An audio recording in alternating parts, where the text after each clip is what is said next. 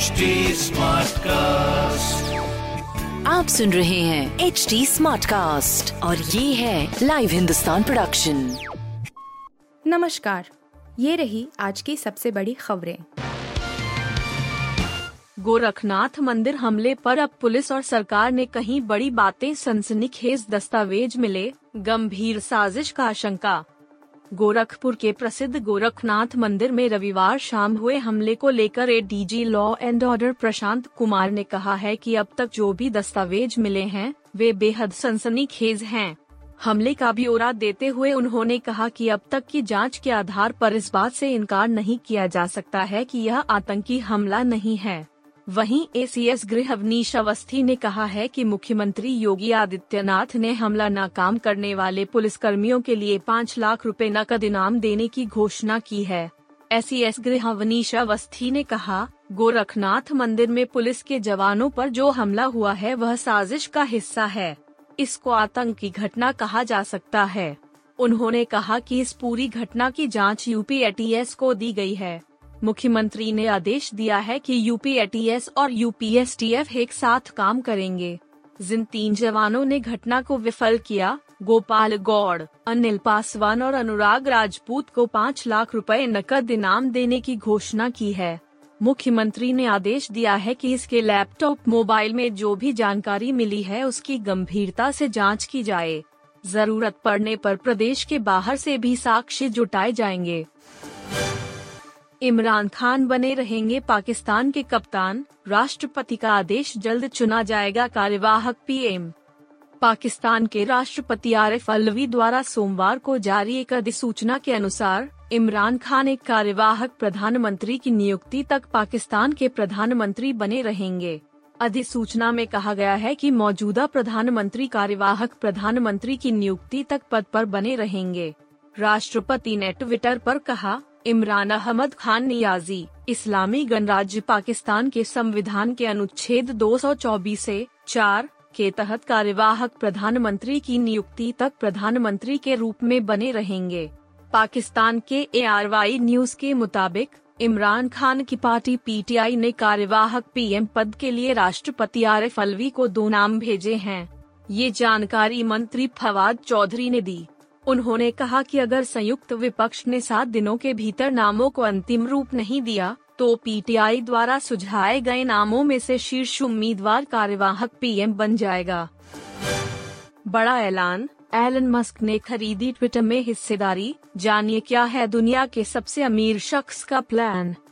दुनिया के सबसे अमीर शख्स और टेस्ला के C E O Elon Musk ने micro blogging site Twitter Inc में नौ दशमलव दो प्रतिशत हिस्सेदारी खरीदी है। सोमवार को इसकी जानकारी दी गई है।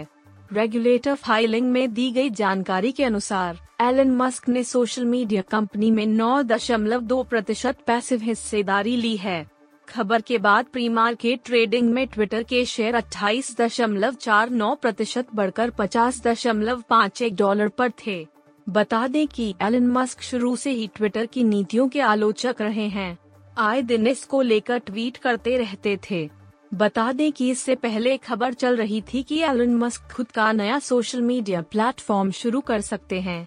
हाल ही में ट्विटर पर आज़ादी के साथ अपनी बात रखने के मुद्दे पर एक पोल भी किया था। चेन्नई सुपर किंग्स की लगातार तीसरी हार के बाद आलोचकों के निशाने पर महेंद्र सिंह धोनी, कप्तान रविंद्र जडेजा उतरे बचाव में। Defending champion Chennai Super Kings की शुरुआत इंडियन प्रीमियर लीग दो हज़ार बाईस में बहुत निराशाजनक रही है। टीम को अपने पहले तीन मैचों में हार का सामना करना पड़ा है। रविंद्र जडेजा की कप्तानी में खेल रही सी एस के को रविवार को पंजाब किंग्स ने चौवन रनों से दो डाला। इस मैच में धोनी ने अट्ठाईस गेंद पर तेईस रनों की पारी खेली थी, जिसके बाद धीमी बल्लेबाजी को लेकर वह आलोचकों के निशाने पर हैं। कप्तान रविंद्र जडेजा ने हार के बाद धोनी का बचाव करते हुए कि उनका टीम में होना बहुत जरूरी है। जडेजा ने कहा, माही भाई सुझाव देते हैं जो कि अच्छा है। उन्हें बहुत अनुभव है और हमें सलाह के लिए किसी और की तरफ देखने की जरूरत नहीं है। वह दिग्गज हैं और इतने सालों से कप्तानी करते रहे हैं। इस तरह का अनुभव केवल हमारी टीम में है, इसलिए हम भाग्यशाली हैं कि हमें उनकी सलाह मिलती है। बाहुबली थ्री अपॉस्ट्रोफी को लेकर आ गई ये बड़ी खबर। मेकर्स ने कही ऐसी बात की खुशी से झूम उठेंगे प्रभास के फैंस। एस. एस. राजामौली के निर्देशन में बनी film R R box office पर तांडव मचा रही है। फिल्म को दर्शकों को बेहिसाब प्यार मिल रहा है और यही वजह है कि फिल्म एक के बाद एक नए कीर्तिमान रचती चली जा रही है। इसी बीच राजामौली की फिल्म बाहुबली के सीक्वल को लेकर एक ताजा खबर सामने आई है। बाहुबली टू अपॉस्ट्रोफी के बाद अब बाहुबली थ्री अपॉस्ट्रोफी को लेकर आई इस खबर को सुनकर फैंस की खुशी का ठिकाना नहीं रहेगा। आ आ आ के प्रमोशन के दौरान एस. एस. राजामौली ने बाहुबली तीन को लेकर हिंट दिया था और अब पिंकविला की एक रिपोर्ट के मुताबिक बाहुबली के प्रोड्यूसर प्रसाद देवी नेनी ने फिल्म को लेकर कुछ दिलचस्प बातें कही है। प्रसाद ने कहा, उनका कहने का मतलब था कि बाहुबली वर्ल्ड में उतना स्कोप है कि एक और कहानी सुनाई जा सकती है।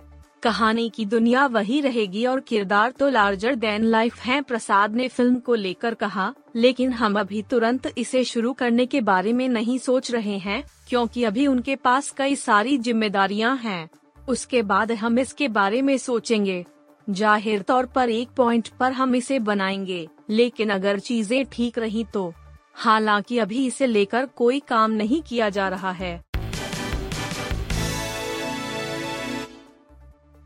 आप सुन रहे थे हिंदुस्तान का डेली न्यूज रैप, जो एच टी स्मार्टकास्ट की एक बीटा संस्करण का हिस्सा है। आप हमें फेसबुक, ट्विटर और इंस्टाग्राम पे एट एच टी स्मार्टकास्ट या podcast at Hindustan Times dot com पर ईमेल के द्वारा सुझाव दे सकते हैं।